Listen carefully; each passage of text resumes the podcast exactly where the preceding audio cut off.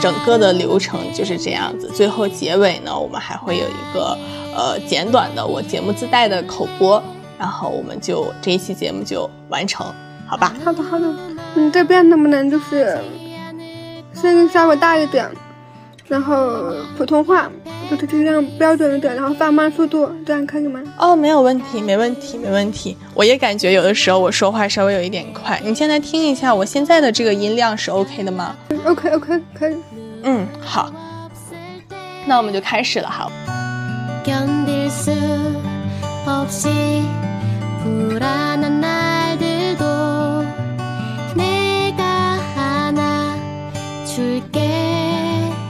Welcome to another episode of Living Alone， 欢迎收听全宇宙最新一期的不敢高声语 Living Alone， 我是主播苏苏，另一名主播正在招募中。不敢高声语 Living Alone 是一档我作为我观察记录当代人生活的漫谈类播客，在这里呢，我们会聊一聊最近经历过的事情、看过的书、追过的剧，所有的鸡毛蒜皮和皮毛蒜鸡。如果你也是一个自由又散漫的人的话，欢迎加入我们。苏苏呀，在前两天在小红书上偶遇了一位姐妹，哎，她带着自己几年前拍摄的一部关于听障人士主题的公益短片《侧耳倾听》来找到苏苏，说想要聊一聊听障人士这个少数群体，也包括她自己的一些经历。于是呢，也就促成了我们这一期节目。那么我们就欢迎今天的嘉宾薇薇来跟大家打一个招呼吧。Hello， 大家好，我是薇薇，我是《侧耳倾听》这部听障公益短片的制片人。哇，欢迎薇薇，欢迎制片人薇薇。那薇薇可不可以来先简单跟我们介绍一下《侧耳倾听》这部影片呢？其实《侧耳倾听》呢这部公益短片讲述的是一个听障女孩，她是因为突然的失聪，她原本是她有自己的梦想的。是站在舞台上去表演，但是呢，因为突然失聪，然后他就不得不放弃了自己的梦想。在这个过程中，他又经历了一些校园霸凌、与亲人之间的误解，还有一些摩擦，还有一些与周围的人不知道怎么相处的一些困扰。然后最后呢，又因为他感受到了身边人对他的善意，然后他遇到了那种人与人之间可以相互理解的，那是因为他交到一个好朋友吗？嗯，对，他遇到了，他就勇敢成长，最后又重新站在舞台上的这样的一个故事。就是我们当时拍摄这部情感公益短片，其实就是想，第一个目的就是想打破，像大家对于情感人士的刻板印象，因为其实现在当时的公益短片很多都是以年轻的人的视角去切入的。然后就是讲的其实不是听障人士的故事，而是大家眼中的听障人士的故事，他们两个之间的区别是很大的。所以我就觉得说，我作为一个听障人士，那我们的故事是应该是自己来讲的。再一个就是我想拍一部反映听障人士的日常生活的这样一部短片，让大众真正的认识到像我们这个群体他的日常生活是什么样子的。然后呢，我也希望就是能够拍摄一部传递我自己的一个里面的一个这样一个影片吧。我当时也是薇薇跟我说过《侧耳倾听》这部影片后，也是去看了一下哈，而且薇薇特意嘱咐我说，我们第一遍的时候先尝试看一下无声版，然后来体验一下可能听障人士在看到这部影片时候的一些场景。就是我在第一遍看的时候也是根据薇薇嘱咐我的，说先看一遍无声版，然后第二遍的时候我们再把声音打开，是吧？然后先分享一个我自己的小感受哈，就是我在看第一遍无声版的时候呢，我还是处在一种比较偏旁观者的心态吧，就类似于说OK， 好，我现在来体验一下听障人士的世界。但是我真正让我理解到听障人士他们面临的生活上的困难与不安的时候，是我在第二遍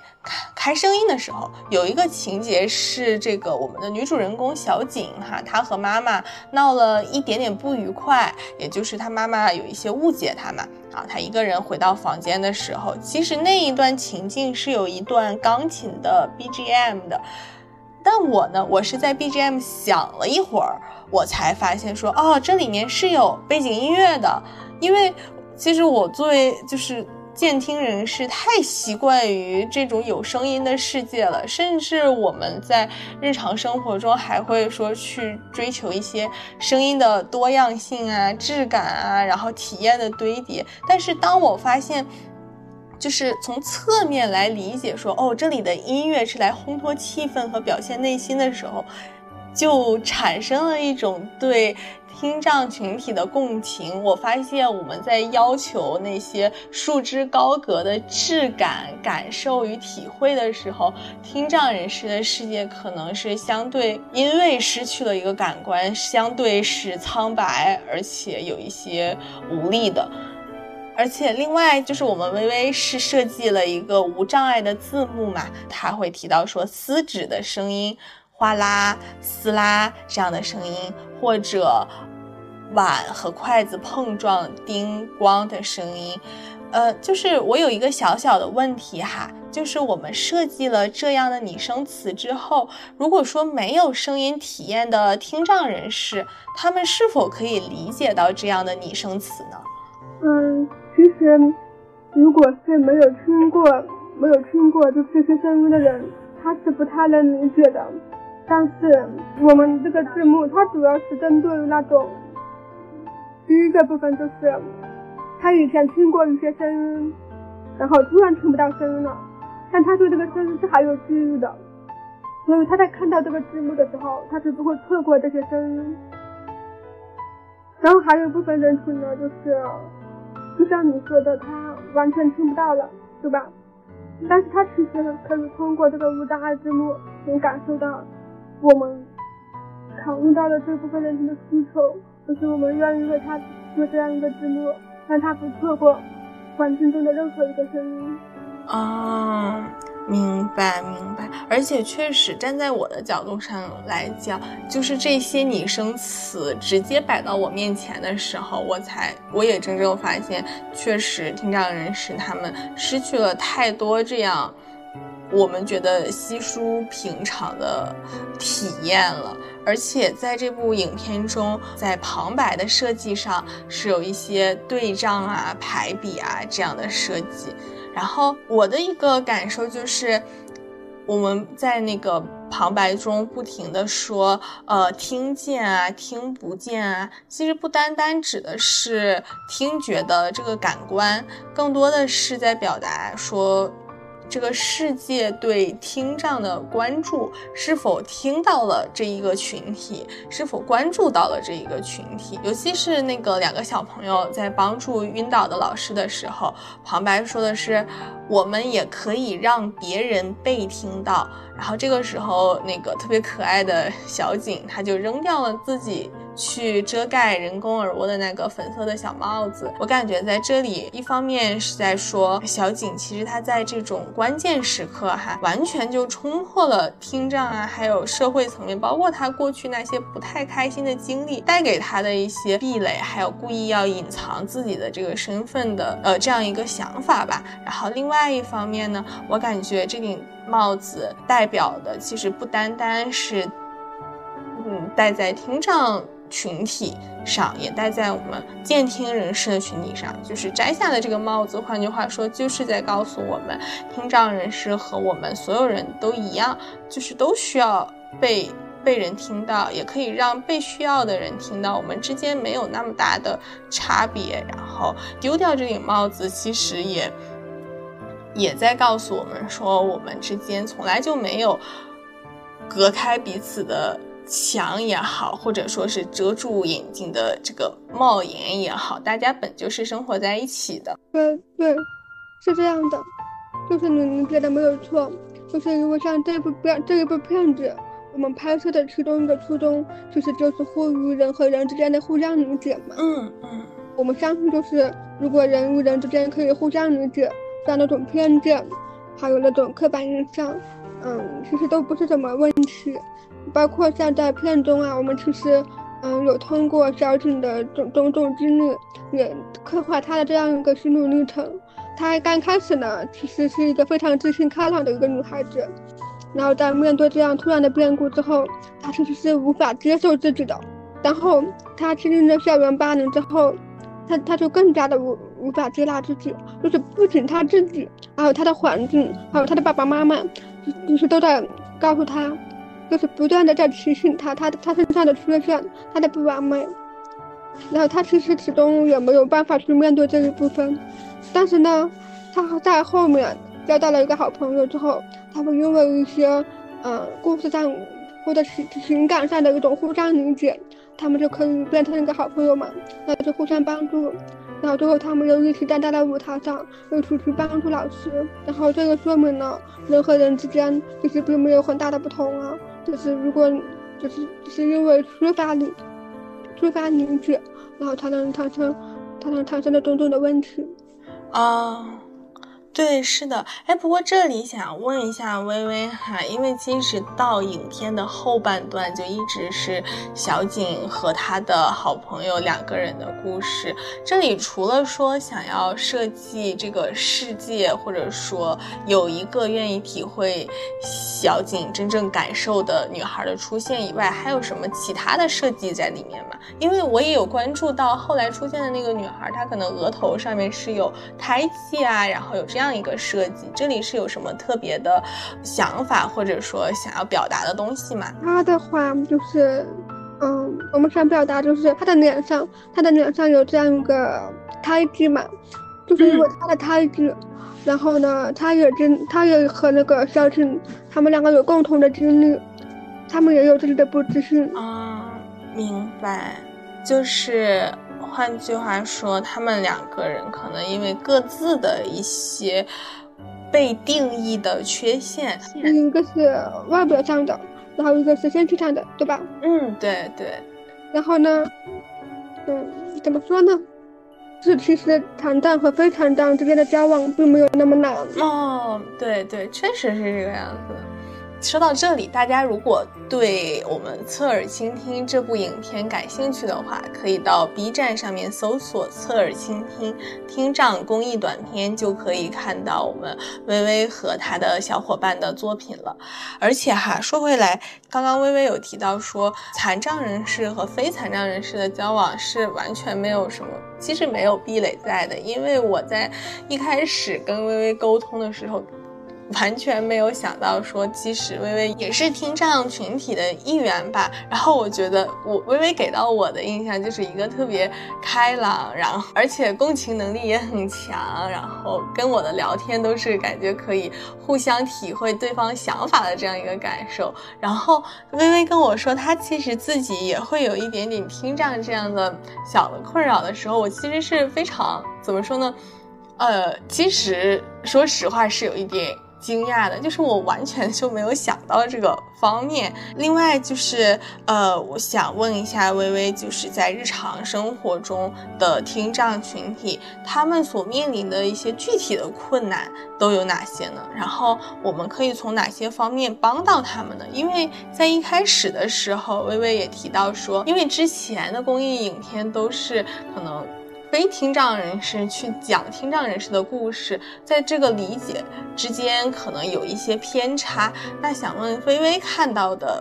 我们听障群体面临的比较具体的困难都有什么呢？最近的话，因为新冠疫情3年时间嘛，然后我们其实都已经习惯戴口罩了，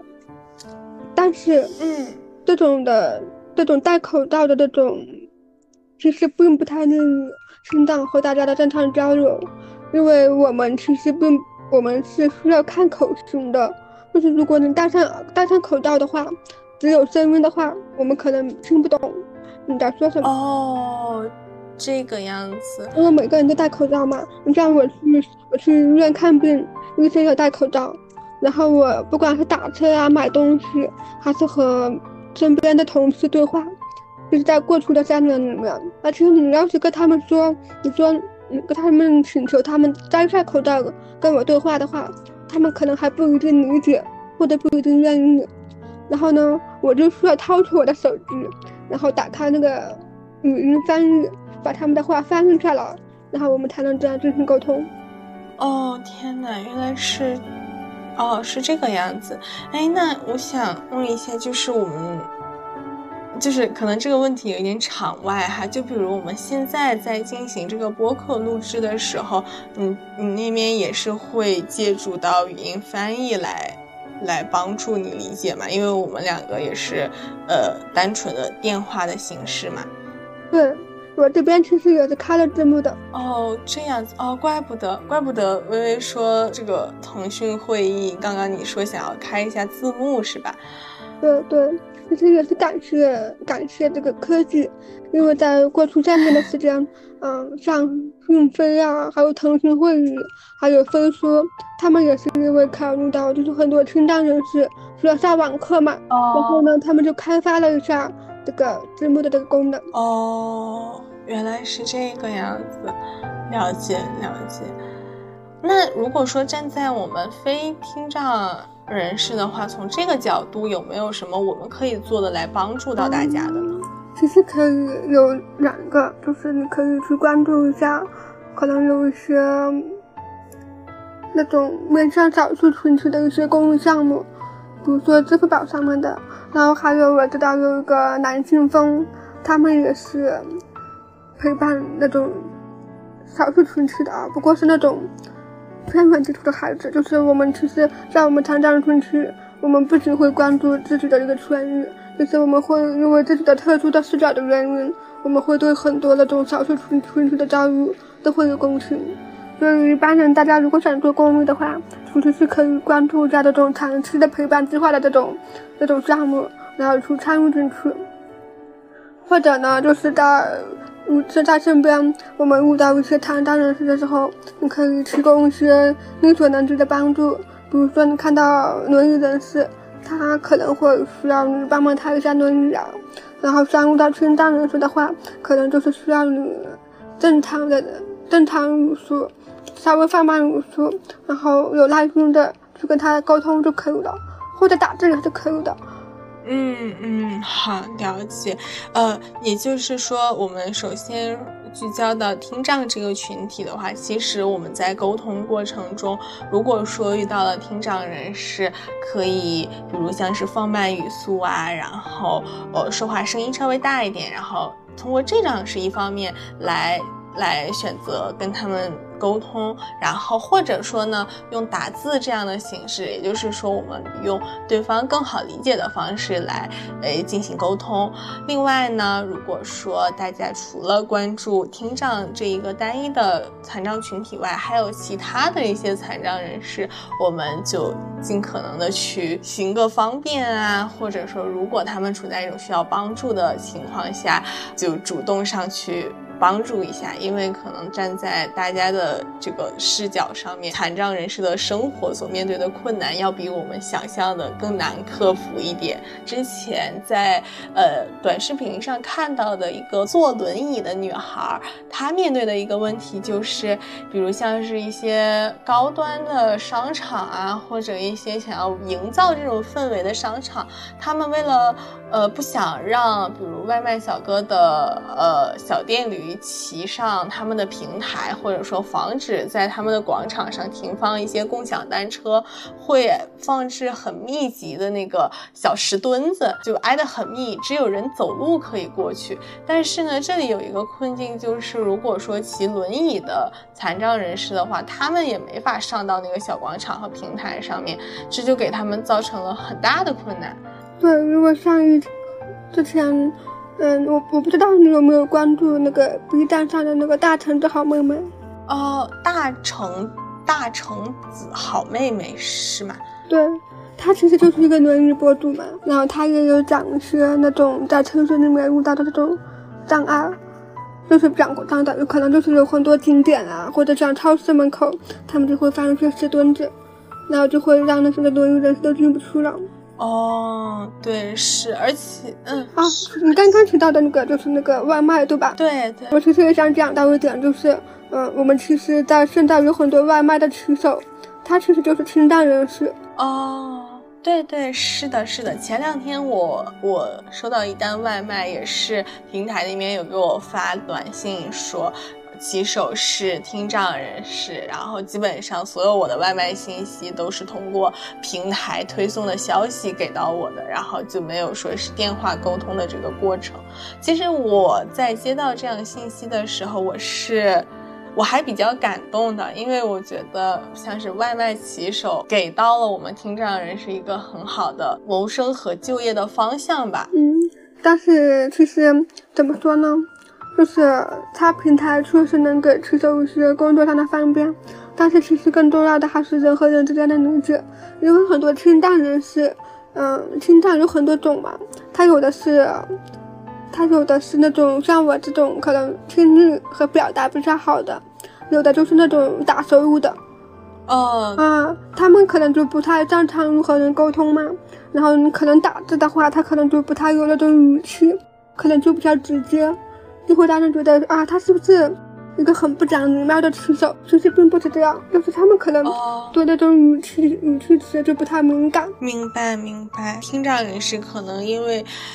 缺失了一些这方面的体验和感官，对于我们日常说话的这种语音语调，然后语气的使用，本来可能就不是很熟悉。而且另外一方面，其实我们普通打字的时候也会发现，并没有我们语音沟通的时候那样柔和，那样可以体会到对方的情绪。然后所以说骑手在打字的时候，很有可能会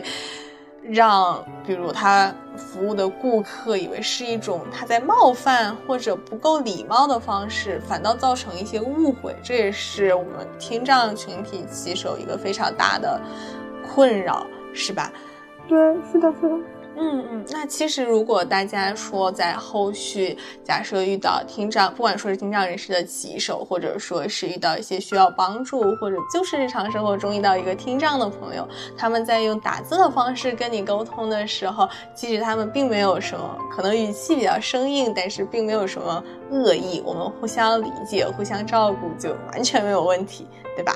对。好，其实前期我跟薇薇在沟通的时候，薇薇也提到说自己是一个非常敢拼，然后非常爱折腾的女孩哈。薇薇可以简单跟我们分享一下说，这些年你都是怎么折腾你自己的吗？我之前就是我折腾的第一步其实就是拍了一个短片，然后呢，但它这只是我的一个开始。然后在这部短片之后呢，我就开始找工作了。像我之前，我是一个陕西女生，然后呢，在拍这部短片之前，我其实是没有自己一个人去过远门的。然后从了这部短片之后呢，我就开始踏出了我的第一步，我去了上海，然后在上海找了一份工作。找了工作之后呢，我就去了北京，把这部短片拍完了。然后又徘徊在上海找工作，之后我又去过苏州啊、杭州，就是一直在不停的换城市吧，然后去尝试自己喜欢的城市啊，自己喜欢的工作。了解。哇，你好厉害呀！就其实我在择业的时候，我都没有太去锚定像是北京、上海这样的城市，其实。坦诚的讲，我是有一点抗拒这样城市的快节奏和压力的。但是你还在一开始就选择了算是就业的，就是另外一个角度就业的这个地域级难度的上海和北京，你还真的确实是好厉害。那当时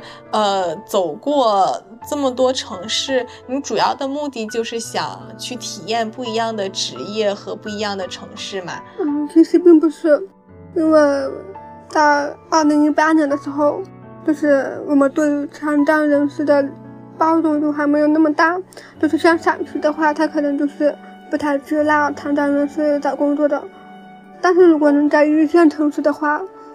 他们会比较包容、比较接纳你这种情况，就是他们就是两个地方的那种南北方的这种差异是很明显的。对，就是北方的话，他可能看到你是一个残障人士，他就不会考虑你了。他就会觉得怀疑你的能力有问题。但是如果你都在南方的话，都在一线城市，他们就会想就是你是一个心理有障碍的人，然后你还能出来找工作，然后你还有自己的想法，有自己的目标，然后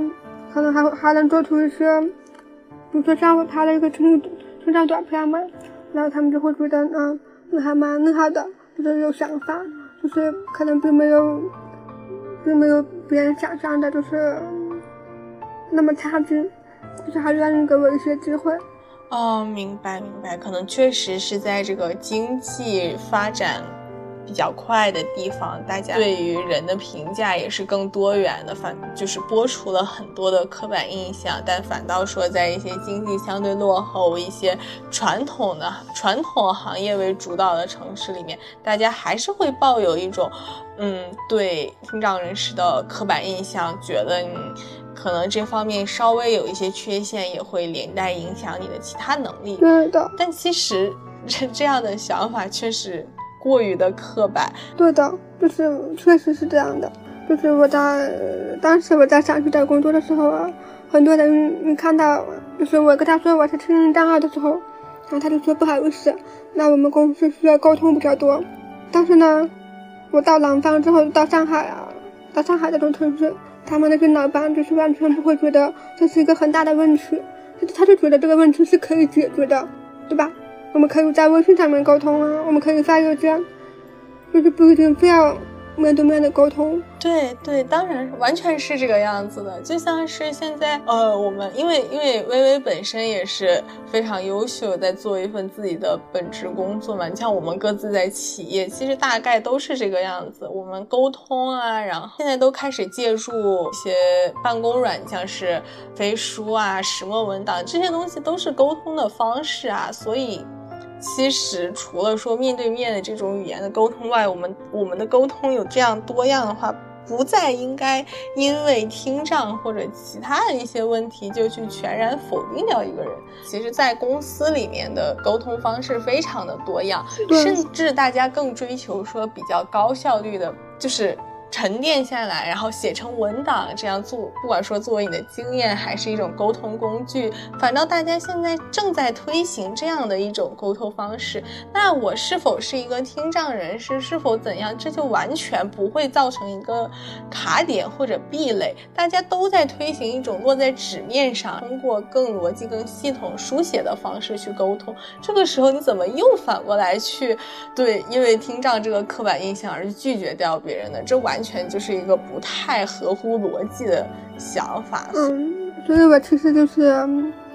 可能很多人都会问我，他说你怎么能有勇气从你的家乡离开，然后出到这样一个城市？因为我们其实在陕西这边的话，他们比较倾向于在本地发展嘛，然后像我身边的人其实他们也很少有出来发展的，但是我就是看到了这样在一线城市这样的一种工作环境，然后我就觉得我必须要抛下让人他以前那种环境，要处在一个新的环境里面，他有可能去做一个更好的自己。对，是这个样子的。因为你真的好勇敢啊！我感觉这个勇敢不单单是体现在说是你在一个大城市里面一个陌生的环境自己打拼，而且更体现在的就是你有勇气意识到自己原来熟悉的环境是有这样的问题，并且毅然决然的抛下，然后自己孤身一人来到一个陌生的环境，因为你知道这里是对你个人发展更好的一个选择。那我想问一下哈，就是薇薇在这几年中有没有一些让你印象比较深刻的事情啊？我觉得第一个章节的话，就是我在上海面试嘛，就是因为我在那部短片拍完之后，然后我可以说是把这部短片带到了我的每一个面试官面前。我觉得我当时还蛮有勇气的，我就和每一个面试官去聊我这部短片，然后真的就是有很多面试官，他们就是因为看到我，然后对我比较好奇，然后就把我叫过去面试，然后我们就花2个小时的时间，就什么也不聊，就聊这部短片。然后那个面试官还会和我一起把这部短片看完，然后我们再聊一聊这部短片的观后感啊，然后咱们除了雇佣一个参战人士，然后如果一个参战人士那公司里面在工作的话，其实他们公司应该做出一个什么样的改变，就是把我的那些无障碍的那种理念，然后就完全再去传递给这些公司。我觉得这个也算是我影响社会的其中一小部分。哇，了解，就是因为是否后续入职的这家公司，你的面试是否通过，但是在这之前，你在面试的过程中，就会让那些 HR 会让那些企业的老板去通过你的影片来了解到我们听障人士是这个样子吗？对，就是因为我觉得，我们不光就是我们其实拍一部短片，它只是其中一部。我们更重要的就是要通过我自己的一个努力嘛，然后去不断的去影响身边人，哪怕不管是有几个人，就让他能了解一个，能影响一个是一个。哦，对，我天哪，你真的好厉害，就感觉有一种星星之火可以燎原，我每影响一个就算一个，我再去影响下一个。那其实我也是被微微影响到嘛，因为我听到微微跟我说这是一个关于听障人士的短片嘛，那我觉得说我们放到播客这样一个平台上，这样一个单一感官的媒体上面来说，是一件很妙的事情。因为如果说假设对听障人士来说，当你的听力被剥夺的时候，整个播客这件事情可能就变得不太可能，也没有办法去了解到。那么其实说到这儿，也希望每一个听到这儿的听众朋友们，假设从这一刻开始你失去了听力的这个感官，忽然世界变得安静无比的话，来想象一下这样的感受。如果说你觉得有那么一点点惶恐和不安的话，那下次记得遇到听障人士的时候，多给他们提供一些帮助吧。讲到这里的话，其实大家可能有很难有体会，但是我可以给大家讲一讲，就是像我在生活中经常遇到的，就是比如说我和几个好朋友在一起聊天，然后呢，但是就是因为我听不到，可能就会错过很多话题。然后我的朋友们或者我的家人们，他们就会觉得和我重复一遍又很麻烦嘛，对吧？然后他们就会跟我说啊，就说这个事也不重要，没事，我们什么也没有讲，就让我们就整个就怎么说呢，就是像一个好像所有的世界都很无关的那种感觉，就是你想参与都没有办法参与进去。哦，天哪，我们平时可能开玩笑说的一句啊听不到没听就算了吧，我们说就是这种感觉，平时开玩笑会说这样的话，但是真正带入到说听障人士这个群体，这句话确实变得蛮伤人的。我也是很想积极的加入大家讨论，但是为什么你们就会因为这样的原因，然后又会觉得重复一遍很麻烦，而就像是在这个谈话中把我抛开的感觉，就整个人都会觉得还蛮受伤的吗？因为你本来是他们群体中的语言，但是因为他们在讲到有趣的话的时候，也并不想让你参与，他们就觉得你有没有你的观点，有没有你的感受都并不重要。那其实换句话说，我们还是假设说有遇到这样的场景的话，大家多一分耐心，然后多一分就是其实听障人士听障只是他的一小部分而已，大家就像我们微微一样，是这么勇敢然后这么可爱有趣的一个女孩，为什么只是因为刚刚上一个话题她没有跟到就把我们抛开呢，对吧？因为但是还好，因为就是像我们之前在片子里面提到了，就是小青她之前经历过校园霸凌嘛，然后其实我的童年也经历过很长一段时间的校园霸凌，但到了大学之后，然后我就没有再遇到过这样的情况了，然后我也交到了很多好的朋友，他们也会就是并不会把听力障碍当成我这个人最重要的一部分，他们和我交朋友的时候啊，就经常会忘记我是有听障的这个只有我是一个成熟大二的人。哦，对对对，是这个样子。就是我感觉跟微微的交往过程中，完全真的除了就是说我们今天要来讨论这个以这个话题来做一期节目之外，在平时我完全就是不会觉得这是一个标签或者是什么样的特点，因为微微就是特别可爱，会跟我分享说下午下班好困啊，川菜好好吃啊，这样的话题，分明大家都是一样生活在这个世界上的，是世界上的一个一个小小的个体嘛，我们之间没有什么本质的区别的。是的，是的。那其实我们这边录制也有一个小时左右了嘛，那最后微微还有什么想补充分享的吗？但是好像没有什么别的话要去了，就是如果我有什么想和大家说的话的话，我可以后期再补录吗？哦，可以啊，可以啊，没问题。或者假设说我们后期有什么样的节目安排，你看到我在朋友圈发布一些嘉宾招募的消息，如果是你感兴趣的话题的话，你随时都可以报名，然后我们就可以来聊一些别的话题。好的，好的。好。因为我讲话不是快吗？就是我很担心，就是能不能听懂我讲话。我的后期剪辑的时候会不会有困难？哦，完全不用担心，宝贝儿。就是因为我们在录制节目的过程中，像我们两个的沟通，其实就是完全没有问题的，对吧？而且包括剪辑的方面，你完全不用担心，相信我的专业，好吧？好的，好的。那我们今天非常感谢邀请到薇薇哈，然后如果说大家感兴趣的话，可以到 B 站上面搜索我们薇薇制作的这一部侧耳倾听听障公益短片，然后呢也可以去关注一些关于残障人士关于听障人士的公益项目。那我们这期节目到这里就结束了，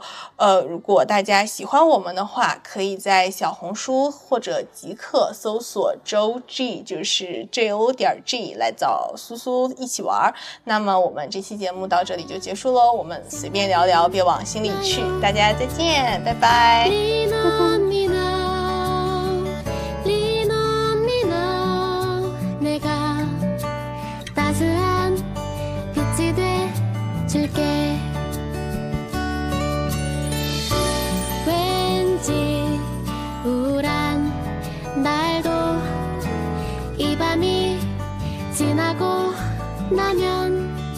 나와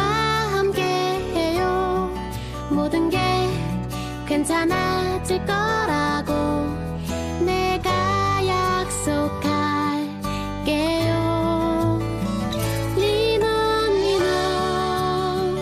리노 그대 혼자란 생각은 마요.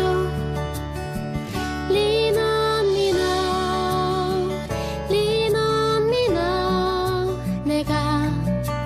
따스한 빛이 돼 줄게.